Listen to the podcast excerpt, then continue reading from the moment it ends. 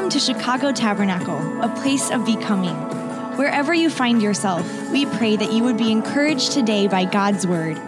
Take your Bible, 2 Samuel chapter 5 is where we're going to have our core teaching this morning. Um, and before we get there, I just want to draw your attention to a verse of scripture that I believe is very, very profound, uh, has a profound impact on how we think about the nature of kingdom leadership. I do love to talk about leadership from a kingdom vantage point. I love learning. I'm obviously the president of a university. I'm finishing my doctorate. Matter of fact, I got homework to do this afternoon, uh, finishing my doctorate up at Gonzaga. And so I lead a university and I'm dying inside one as well right now. So I told the students I'm, I'm buried in my own homework. Um, but I, I, love, I love education, but the right kind. What I mean by the right kind of education is the kind of education in which your heart stays twice the size of your brain. If you let your brain get twice the size of your heart, you're gonna be dead in the water. I love learning. Joseph and Daniel is referenced by your pastor. Two of the greatest uh, uh, young people in the Bible, liberal arts graduates, you could say. Um, nothing negative is spoken about either life, spent their whole life in captivity, displacement, the bulk of their whole existence from teenage years to their elderly years. Um, and they were raised up in the two most wicked nations in the Bible Egypt and Babylon, save maybe Rome. And these leaders could interpret dreams and they could govern the economies of their nation. And that is the kind of leader I believe that's being raised up in America. Um, people that can prophetically interpret dreams and be so close in intimacy with God and yet they have been positioned to help shape and influence nations. So I believe uh, kingdom leadership um, is there's a powerful open door for us in this world. Um, it may not look political in the natural construct, and that's more than okay. But as far as influence in the marketplace, I believe the Lord is placing and, and positioning people in ways we've never, ever dreamed. This verse of scripture is profound. Jeremiah 12, 5 says, If you have raced with men on foot and they have worn you out, how can you compete with horses? If you stumble in a safe country, how will you manage in the thickets by the Jordan? Jeremiah is prophesying to the southern kingdom of Judah that did not learn the lessons well of their northern brethren and sisters of Israel, who had been defeated in 722 ish by the Assyrians. And now the southern kingdom is about, in about six, uh, um, uh, um, 6, 616, 620 in there, they start the whole siege process of deporting the leaders, the prime young people of Judah to Babylon, of, of whom Daniel, Shadrach, Meshach, and Abednego were part of the first um, of taking or kidnapping of those young people. It's about to happen, and Jeremiah is telling them, man, if you think the, if you think the current conditions are difficult, you will not understand the intensity or be able to cope with the intensity of what's in store. So, matter of fact, the challenge that's in front of us will make it look like you were walking in open, safe places with men, as opposed to running with horses and having to break through the thicket of the Jordan, which was a spring thicket that would grow next to the river that was 20 feet high, 20 feet thick, filled with sharp, razor edged thorns that would block the, the, the river. And he's saying that's the thicket of the Jordan. How are you going to make it through that if you're falling down now with no obstacles? So, the nature of kingdom leadership can be seen in this verse. The first thing I want you to notice about kingdom leadership is that the future, the future will always be more demanding than the present. Most people don't realize this. They think you pay the price early for a life of ease later. That's not how the kingdom works. Your reward for living a faithful life is to be given a weightier, more demanding assignment. When you graduated from third grade, they rewarded you with a harder test in fourth grade. Your graduation present from fifth grade was a harder test in sixth. And so the reward for faithful living is not a lessening of the demand or a life of ease. It is really the weight of a greater assignment. It's gonna feel more adversarial, more conflict. That's the nature of stewardship. As you are faithful, more is given to you, and more is always more. So, leadership, kingdom leadership, at its core is always about preparing our life for the future, for the greater task. That's why we learn, that's why we pray, that's why we never kick it into neutral. I love the story in Joshua chapter 14. Caleb is closing escrow on the promised land property. He and Joshua are older men now. And if you read the text in Joshua 14, Caleb goes to Joshua and says, Hey, 45 years ago when Moses promised us this land, he goes, I've been carrying that in my heart. And here we are about to close escrow. He says, I'm 85 now. And the Bible says, Caleb says, I'm as strong today as I was then. For war, for going in, for coming out, no matter what life throws at me, I am so alive and so strong. 85 is the new 40. When you live with the Word of God richly dwelling in your heart and you're hanging on to a vision, to a promise that's not yet fulfilled, and I'm not talking about for four or five days or four or five months, 45 years. Caleb stepped into that land of promise and he told Joshua, Hey, I want my land. I've been living with this. Everybody around me was negative, all my peers fell away, but it did not cause me to diminish to the lowest common denominator of my surroundings. I have lived hot and on fire in my heart, though no one else has. And I want what God has promised my life. And he said, Joshua, I want the hill country. Now, when you're 85, you're not looking for the hill country, you're looking for the chill country, the flatlands. He said, I want the hills with the Anakim in there. The Anakim were these eight foot giants. As a matter of fact, the land that Caleb wanted was formerly called Ebron or Hebron or Hebron in the Bible. Ebron was the land where Abraham, Isaac, and Jacob were buried. Their wives were buried there. But years, generations ago, a giant named Kiriath Arba, one of the Anakim, who was the head of the giants. He was the nine footer leading the eight footers. Kiriath Arba conquered Hebron. The conquer or the victory was so complete, they changed the name of the town. It was no longer called Hebron, it was called Kiriath Arba for several hundred years. Caleb is 85. He says, Joshua, that's the land I've always wanted. Give me the hills and give me the giants. Give me the hills and give me the giants. Perhaps God will allow me to drive them out. He didn't know, he had no guarantees, but he had the word of God richly dwelling. It was alive in him, it kept him strong. And the Bible says that Caleb took the hill country known as Kiriath Arba, formerly known as Hebron. He said, I want the city that is known for its conquered identity. That's what the enemy does. Generational sin. He conquers the identity of that family. And they are no longer known for what God created them to be. They're known by the enemy's brand. This is our brand. We're, we're conquered. This is what we are known for. He says, No, I'm going to restore, I'm going to reconquer the conquered territory. And the Bible says in Joshua chapter or Judges chapter 1 that, the, that Ephraim visited Hebron, formerly known as Kiriath Arba.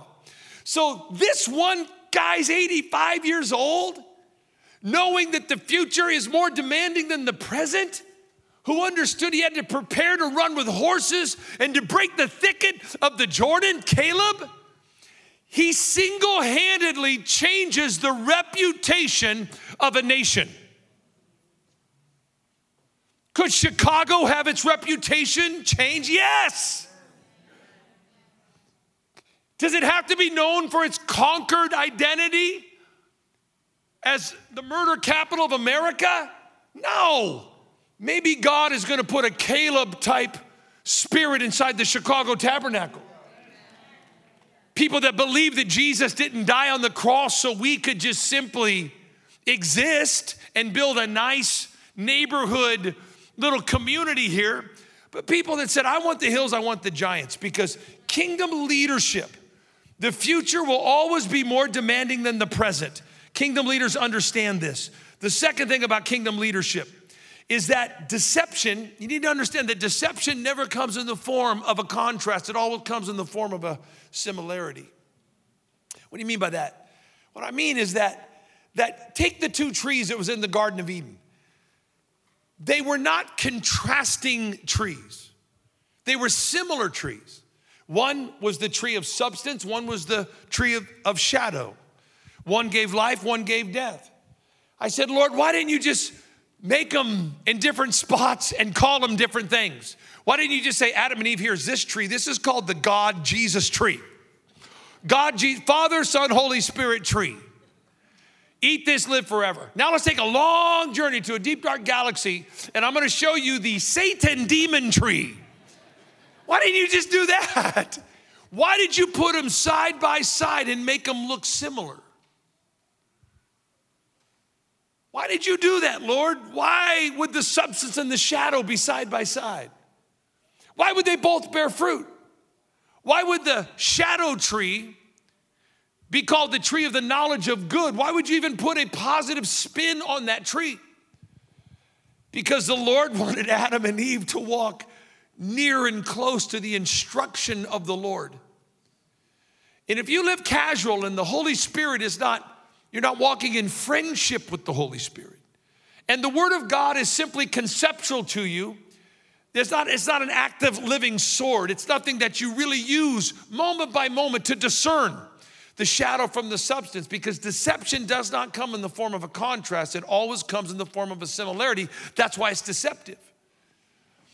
Take what we say today all over this nation. People say, hey, love is love.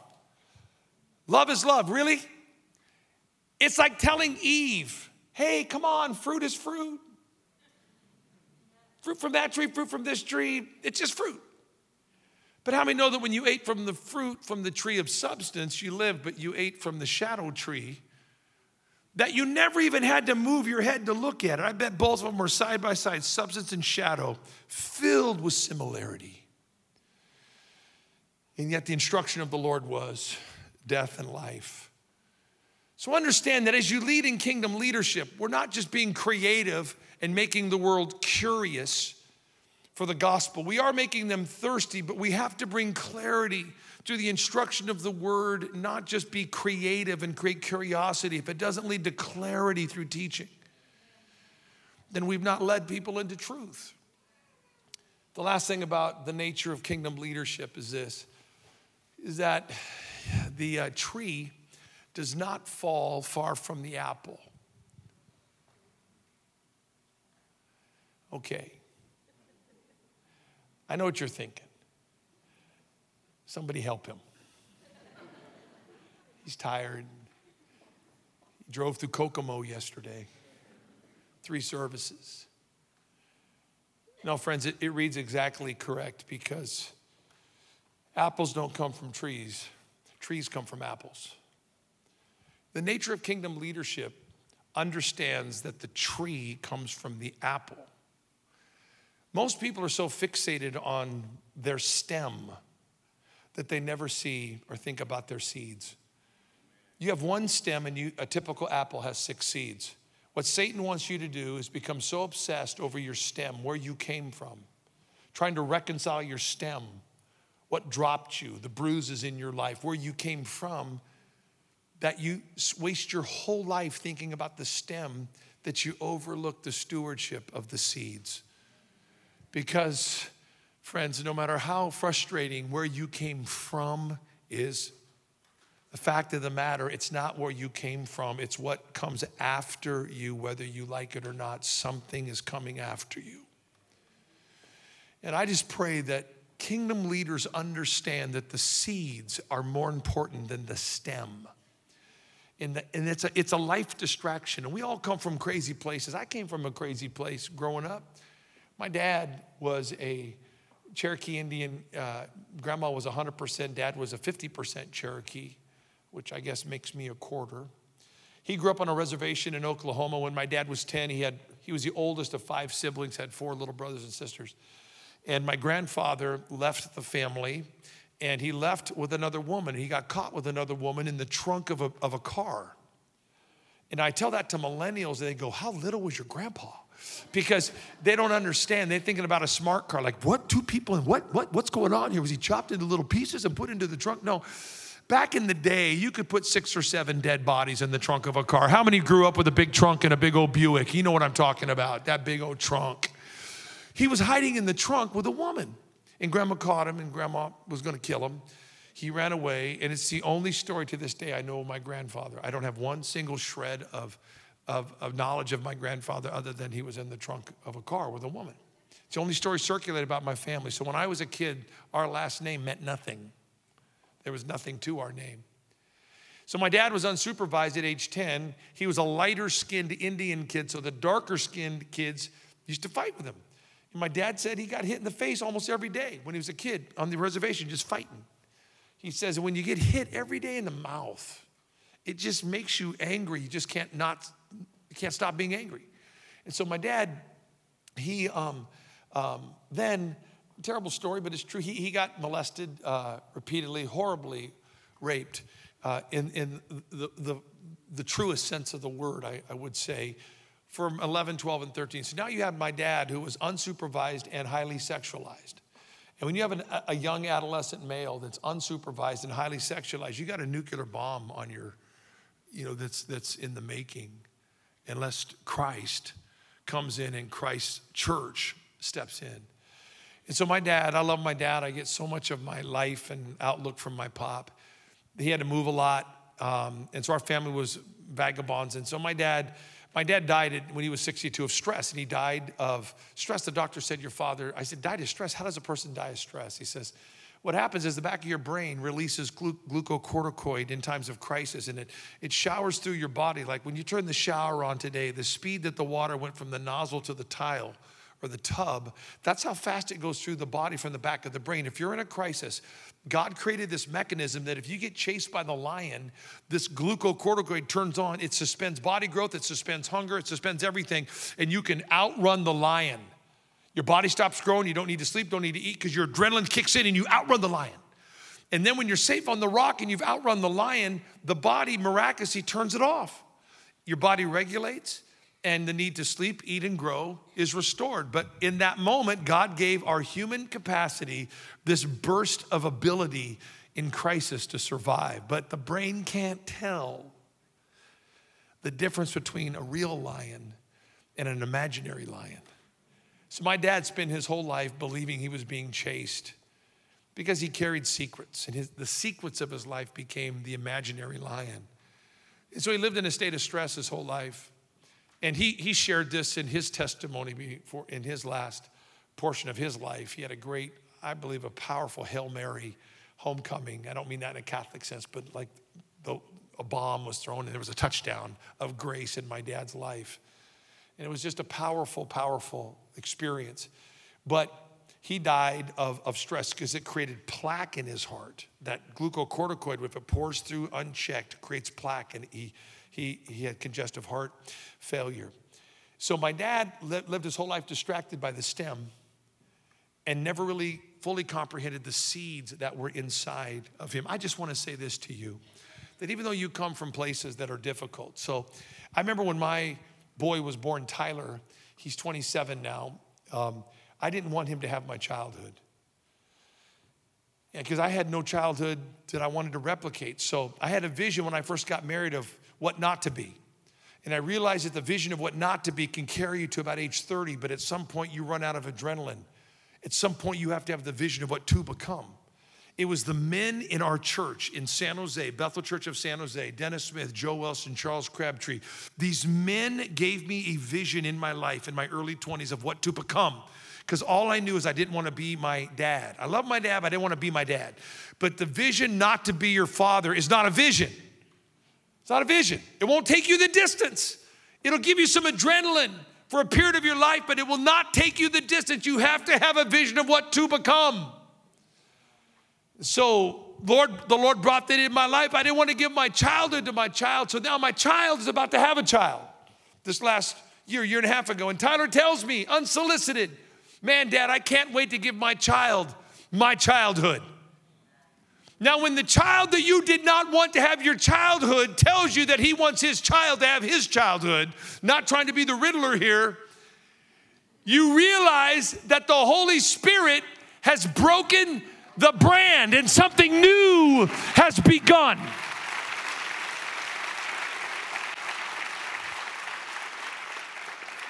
It's about the seeds, it's not about the stem. Now, let me just say this because they're almost all gone. This will take one minute. Uh, we, I think we got 22 of these left. We brought, I think, 300 of these. About a year ago, put that picture up there if you can. I have in my pocket this coin given to me by the commander there. Those are the Night Stalkers, the most elite uh, Black Hawk pilots in the world. The actual pilots that got Osama bin Laden are in this room. Um, that's the only picture they allowed me to take. I had 90 minutes to train these young men on leadership, young men and women in this room. There were some Delta Force people and some SEAL Team 6 people in there. And I had a chance to speak for 90 minutes. I was only the second civilian to get to go there, uh, other than uh, Herschel Walker got to go there, a, a former football player, through a series of events in this crazy little book that we put together as a really a leadership evangelism tool. Now, how many of you work? Uh, in how many of you work you work for the antichrist i mean the antichrist is your boss let me see your hands how many know what i'm talking oh there's a few hands I actually did work for the Antichrist when I was in college. I was a waiter at a restaurant. The Antichrist, I know who he is. He owns a restaurant in Santa Cruz, California. I'll tell you his name. He just isn't revealed to the earth, but he, he's on the earth. I met him, I work for him, and uh, he was the meanest human in the world. And uh, you tell me about your Antichrist, I bet my Antichrist beats your Antichrist. Um, and I know people in our, our congregation work in adverse situations. So, long, long story short, I've been writing on leadership my whole life, and I put together a Facebook page called Note to Leaders. It's grown to about like 100,000 people, just giving away free leadership around the world. And we took the 500 top posts uh, and compiled them into these discussion starters in this book. This book, it's been crazy. It's just a self published book um, that's about to become uh, another story with the book that's exciting, but it's gone all over the place. The, the, um, um, a guy just gave 500 copies to every police officer in Charlotte. The vice president of Apple, Dan Riccio, who answers to Tim Cook, he's quoting from the book to all of his Apple execs. Pro teams, sports teams are using it. And I just want to encourage, I think we only got 22 of these left out there today. It's on Amazon, it's got Kindle and all that. But, but I love talking about leadership, using it as a way to bridge the lost uh, to share Christ with, with unsaved people. I have a deep uh, philosophy and theology that Jesus called them to be fishers of men. It was really a call to the leadership uh, uh, uh hunger inside those first disciples. So here's a little taste. We, we really got to do this in 20 seconds. Um, the book is filled with 500 of these. Great leaders pay attention, poor leaders seek attention. And so it's filled with these discussion statements. Ne- next on here. Um, even if you were born for something, you still have to learn how to do it. How many wish every millennial on, in the earth would understand this? You're special. You're blessed. You have destiny. Yes, you have giftings. You're special. But you and you're born to do something, but you still got to learn how to do it. Right? That's a whole nother topic. The secret to longevity is simple. Don't self destruct. The devil can't take you out. I can't take you out. People take themselves out through self destruction. Here's another one, super fast. If you want to really grow, you first have to learn how to protect the progress. People feel futility, they climb the mountain and slide back down. It's a great discussion starter on protecting progress in the marketplace. It's not what you achieve, it's what you set in motion. Um, most of the, you know, 99% of the things we do, love is not a livelihood. You're never going to be compensated or thanked for most of everything you do for the kingdom of God. Let it go. Let it go. We're setting stuff in motion. We're not achieving things. Most of the stuff we do, we don't get to see it till we get to heaven. It's designed that way. Um, next one. Can't hide your heart. Whatever fills, spills. Um, you, you, your teams need to understand. That's a whole nother discussion. Okay, real quick, real quick. Two types of leaders those who love power, those who love people. How many wish their boss would understand that right there? Okay, here's, here's two more, I think. Criticizing someone is how the underachiever compliments himself. Um, and one more, um, I love this one. How you describe someone when they're not around tells me more about you than it does about them. And so these are just, there's 500 of these in this book. People give them to their boss, their teams, and I think it'll be a blessing to you. Now, the Bible says in Second uh, Samuel chapter 5, when the Philistines heard that David had was anointed king over Israel, they went up in full force to search for him. But David heard about it and went down to the stronghold. We need churches like this. We need leaders and believers like this. We have too many people that are backpedaling from the stronghold. They don't want to move toward it. They don't want the complexity. They don't want the stress of being engaged in spiritual warfare and in human need. So they back away from the stronghold. The first thing I want you to note about, note about David's early faith as king is that he had a willingness to move toward the need, not away from it. The more you are successful, the more you prosper as a church, the more the Lord does, there will be the tendency to pick your strongholds and pick the safest place and space to minister. I pray that would never become the reputation of the Chicago Tabernacle, that it would be known for its ability to move toward the stronghold. The Philistines had come and spread out in the valley. Now, when the enemy spreads out in a valley, he goes in brackets from side to side. There's that moment when the natural eye looks at the future, but you can't see a way through. It's a moment of crisis. I can't go around it because they filled the valley from side to side. I either have to retreat from it or figure out a way to defeat it. So the enemy will always craft his resistance to your purpose and plan in a way that for a moment looks like there's no possible way forward. He spreads out entirely in the valley.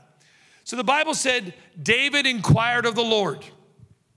Shall I go and attack the Philistines? Will you deliver them into my hands? The Lord answered him, Go, for I will surely deliver the Philistines into your hands. So David went, and there he defeated them. As the waters break out, the Lord broke out.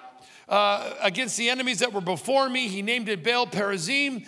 The Philistines abandoned their idols there, and David and his men carried them off. Well, isn't that wonderful? Nice, tidy little two verses. I wish all my strongholds were defeated in two verses. Quick prayer, simple instruction, total victory. We got to wrap, mop it up, move on. Two verses, the enemy's defeated. I don't meet many people who are consistently li- living their Christian life like that. It's very simple. I remember reading that and I go, really? Just two verses? Stronghold, battle, victory, prayer, defeat, wrap up the idols. Hallelujah. But then this happens.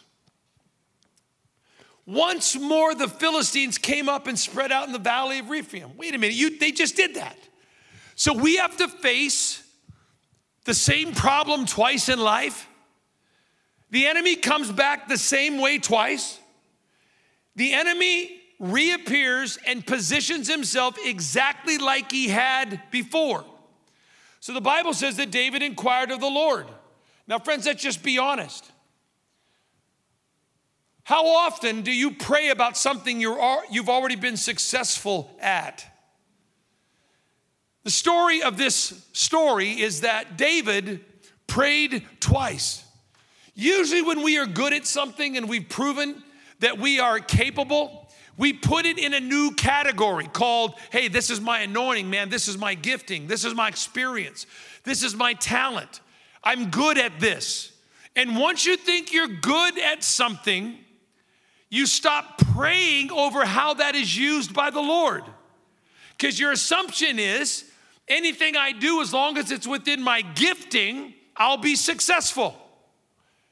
So here the enemy presents himself immediately after David had thoroughly defeated the enemy in this very linear strategic strike. They had the military, they had the money, they had the people, and God said, Go. They went in a straight line, total victory, clean up, mop up, all done. Now the enemy comes a second time. Why would you pray? Why wouldn't you just go do it again? And the Lord this time tells a praying leader a praying church, he says this time, the Lord says, do not go straight up, but circle around behind them, attack them in the, from the, near the front, front, front of the poplar trees. As soon as you hear the sound of marching in the tops of the poplar trees, move quickly. Some translations say when you hear the sound of the heavenly hosts in the, sound, in the tops of the trees. So David did as the Lord commanded, he struck down the Philistines all the way from Gibeon to Gezer, which was a more thorough victory. So, folks, it's a very simple message. These four verses, they just break down this way. Very simple. So, the enemy comes repeatedly, often the same way as he did before. Opportunity presents itself in similar fashion as it did before. You prayed and were desperate because you were uncertain the first time, but now you're good at it. You're effective at it. Now you have another open door, so why pray? But David sought the Lord, and this time the Lord said, I don't want you to go the same way. It's crucial that we pray over familiar things, friends, not just strange things.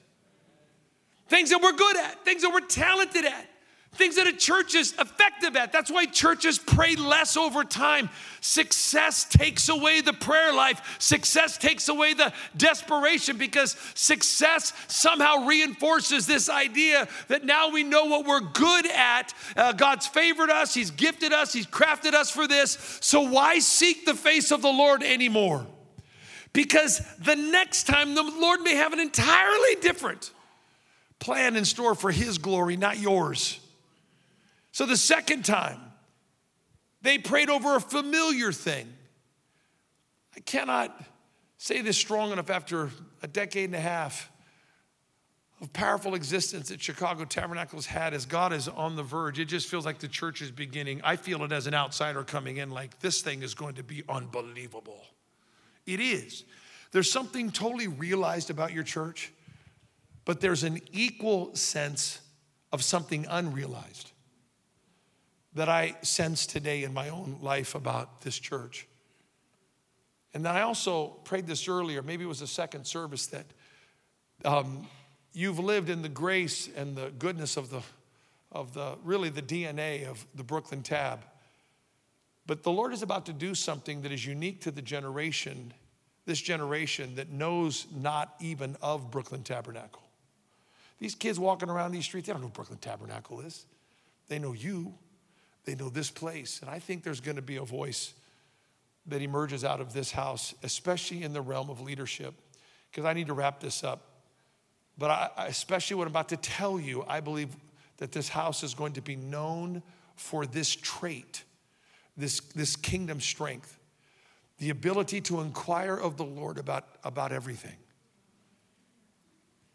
And and the ability of the Lord to take you, because sometimes God requires us to take the counterintuitive path. Now, friends, I know it's not easy because once we think we're good at something, it's very hard to pray about it. Are the musicians nearby? You guys can come on out.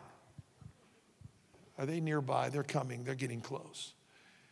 Just feel free to walk out it'll, it'll give the people hope.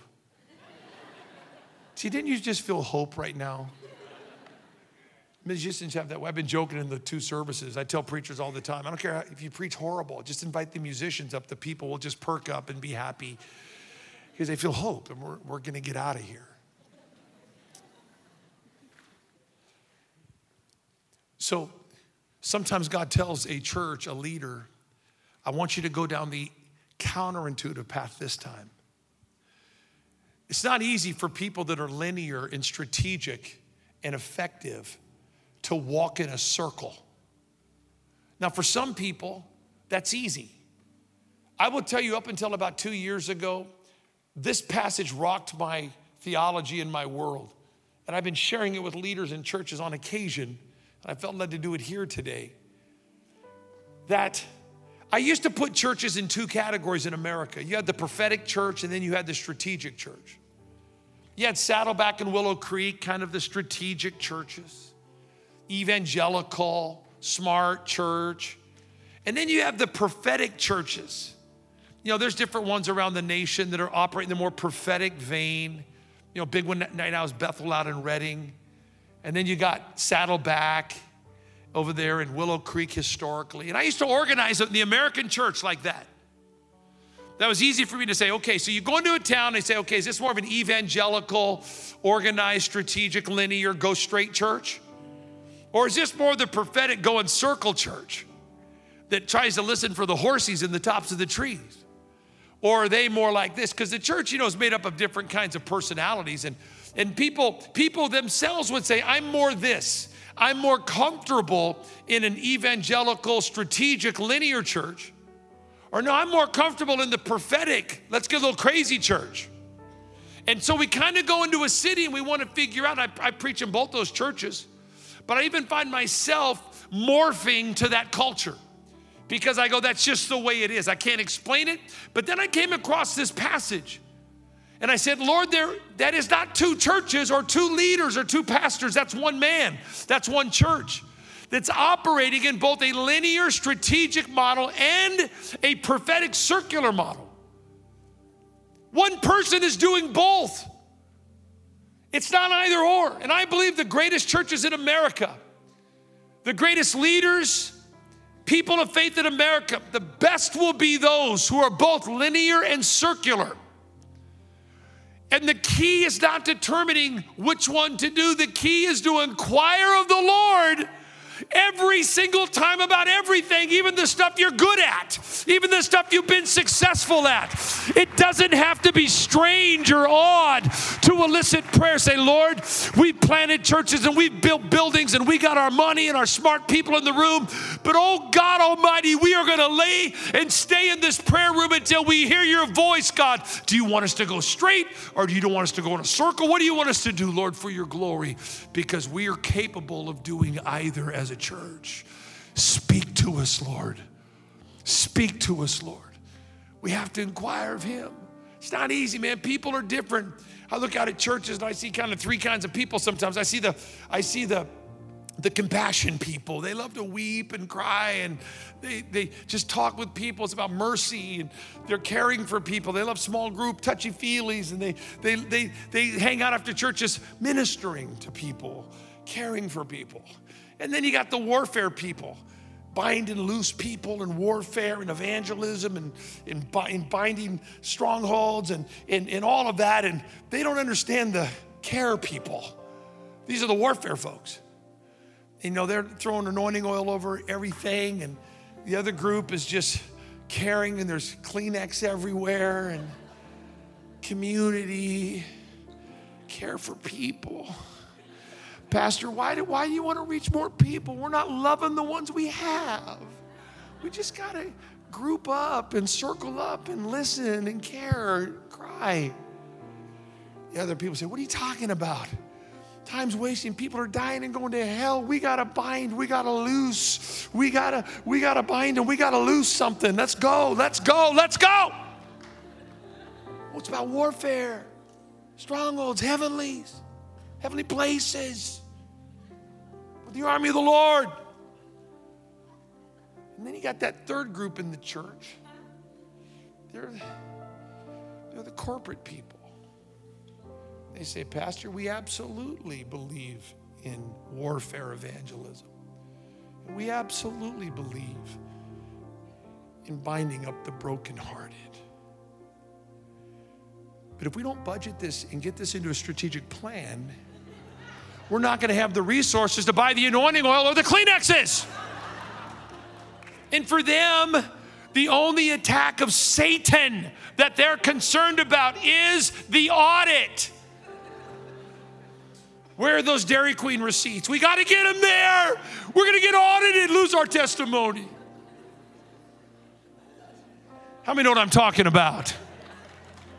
I bet if we did a little sample in this room, I got about a third warfare folks here, about a third community care, weep, cry for people, listen. About a third of you are waiting for the next business meeting. See the plan, resources, operations. So we have a good testimony. God uses all of it together. We synergize. Got to be effective at all of that. But we especially got to be effective at being able to go straight in a mandate, stewardship, and altar. I believe is how this house would say it the linear and the circular. And I want to pray for us as we close this wonderful day. I'm probably a little loopy tired right now, so I'm sorry for being so lax here at the end. Let's all stand together. And we're going to ask God to seal the deal. As Pastor comes, I'd like us, if we can, to lift up our hands to the Lord. I know we offer in the uplifting of hands to the Lord, but I always like to feel like a satellite dish, Lord. I want I need a download. I want to capture everything that you're sending my way, Lord, into my heart. Father, I'm asking for this passage of the Bible to become the lived experience of Chicago Tabernacle, God, that it would be Lord, an emblem, a standard, an example, God, of inquiring of the Lord. That they would never, never rely on the historical successes, gifts, talents, favor, blessing to become prayerless. That even though something looks obvious, we inquire of the Lord. And Lord, if you tell us to go straight, we go in all the preparation and stewardship, Lord, in all the smarts, ingenuity, talent, gifting. We go straight, we go. It's a two verse battle. But oh God, if you say, I want you to go in circles, I want you to wait, I want you to worship over this situation. And I want you to wait until you hear the sound of the heavenly host marching in the tops of the trees. Lord God, I pray that you would give Chicago Tabernacle mastery of this text so that they could train a nation and generation of leaders, God, in the last days, God, how to plant churches, lead churches that operate, God, not as two churches, but as one. We love you, Jesus, and we give you all the praise and the glory and the might. God bless you, friends. Pastor, would you come? Thank you, Jesus. Come on, let's praise God for the word of the Lord.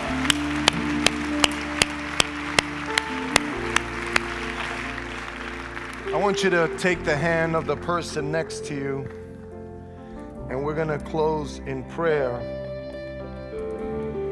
And essentially, what this is reminding us and encouraging us and teaching us in a fresh way is that we must hear from the Lord.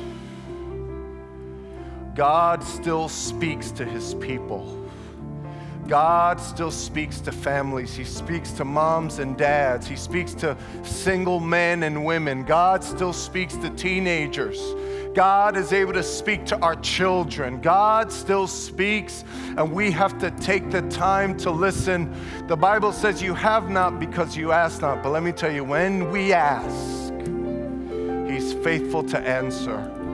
And so I want to pray today to the left and the right, the front and the back. I want to pray that we would hear the word of the Lord that God would guide us and direct us because some of us, God is going to tell you, even in the coming days, He's going to say, Go right at the devil on this. And others, he's gonna say, No, I want you to wait. I want you to circle. I want you, don't move until you hear me move. Wait until I move in power. And when I start to move in power, then I want you to move forth in power. Hallelujah. God wants to do that for us but we need to hear from the Lord. So I want you to pray. Come on, let's pray a desperate prayer. God, we want to hear from you, Lord. Lord, we want to hear from you for our lives, oh God, for our purpose, for our calling, for our families, for our future, God. We want to hear from you, Lord, for because we want to do your will and your way, oh God. Lord, we're desperate. We inquire of the Lord today, oh God. Speak to us, oh God. Speak to me, Lord God. Speak to our families. Speak to our neighbors. Speak to our brother and sister to the left and to the right. Oh, speak that your servants are listening, oh God. We're hungry, we're hungry, oh God. We want to be led by you, God. We want to see a fresh demonstration of your power, oh God. Your power is released when we're led by you, God. So speak, oh God, and lead us, oh God. Father, we thank you for the word of the Lord. We thank you, Lord, that you're as close as the mention of your name. And that, Lord, your ear is tuned into the cries of your people. So, Father, we cry out for guidance and direction today. Show us the way that we should go. I pray, Father, that as we go from this place, I pray that our communion with you would not be broken. We want to stay dialed in, oh God Some of us are going to have to do the laundry tonight, Lord, but we want to be dialed in when we do the laundry while we're cooking, God. While we're calling people, Lord. If we have to go shopping, oh Lord, whatever it is, Lord, lead us today. And God, and glorify your name through every decision, oh God, of our lives. We thank you and we praise you in the mighty name of Jesus. And everyone said, Amen. Could we give God a hand of praise? Hallelujah.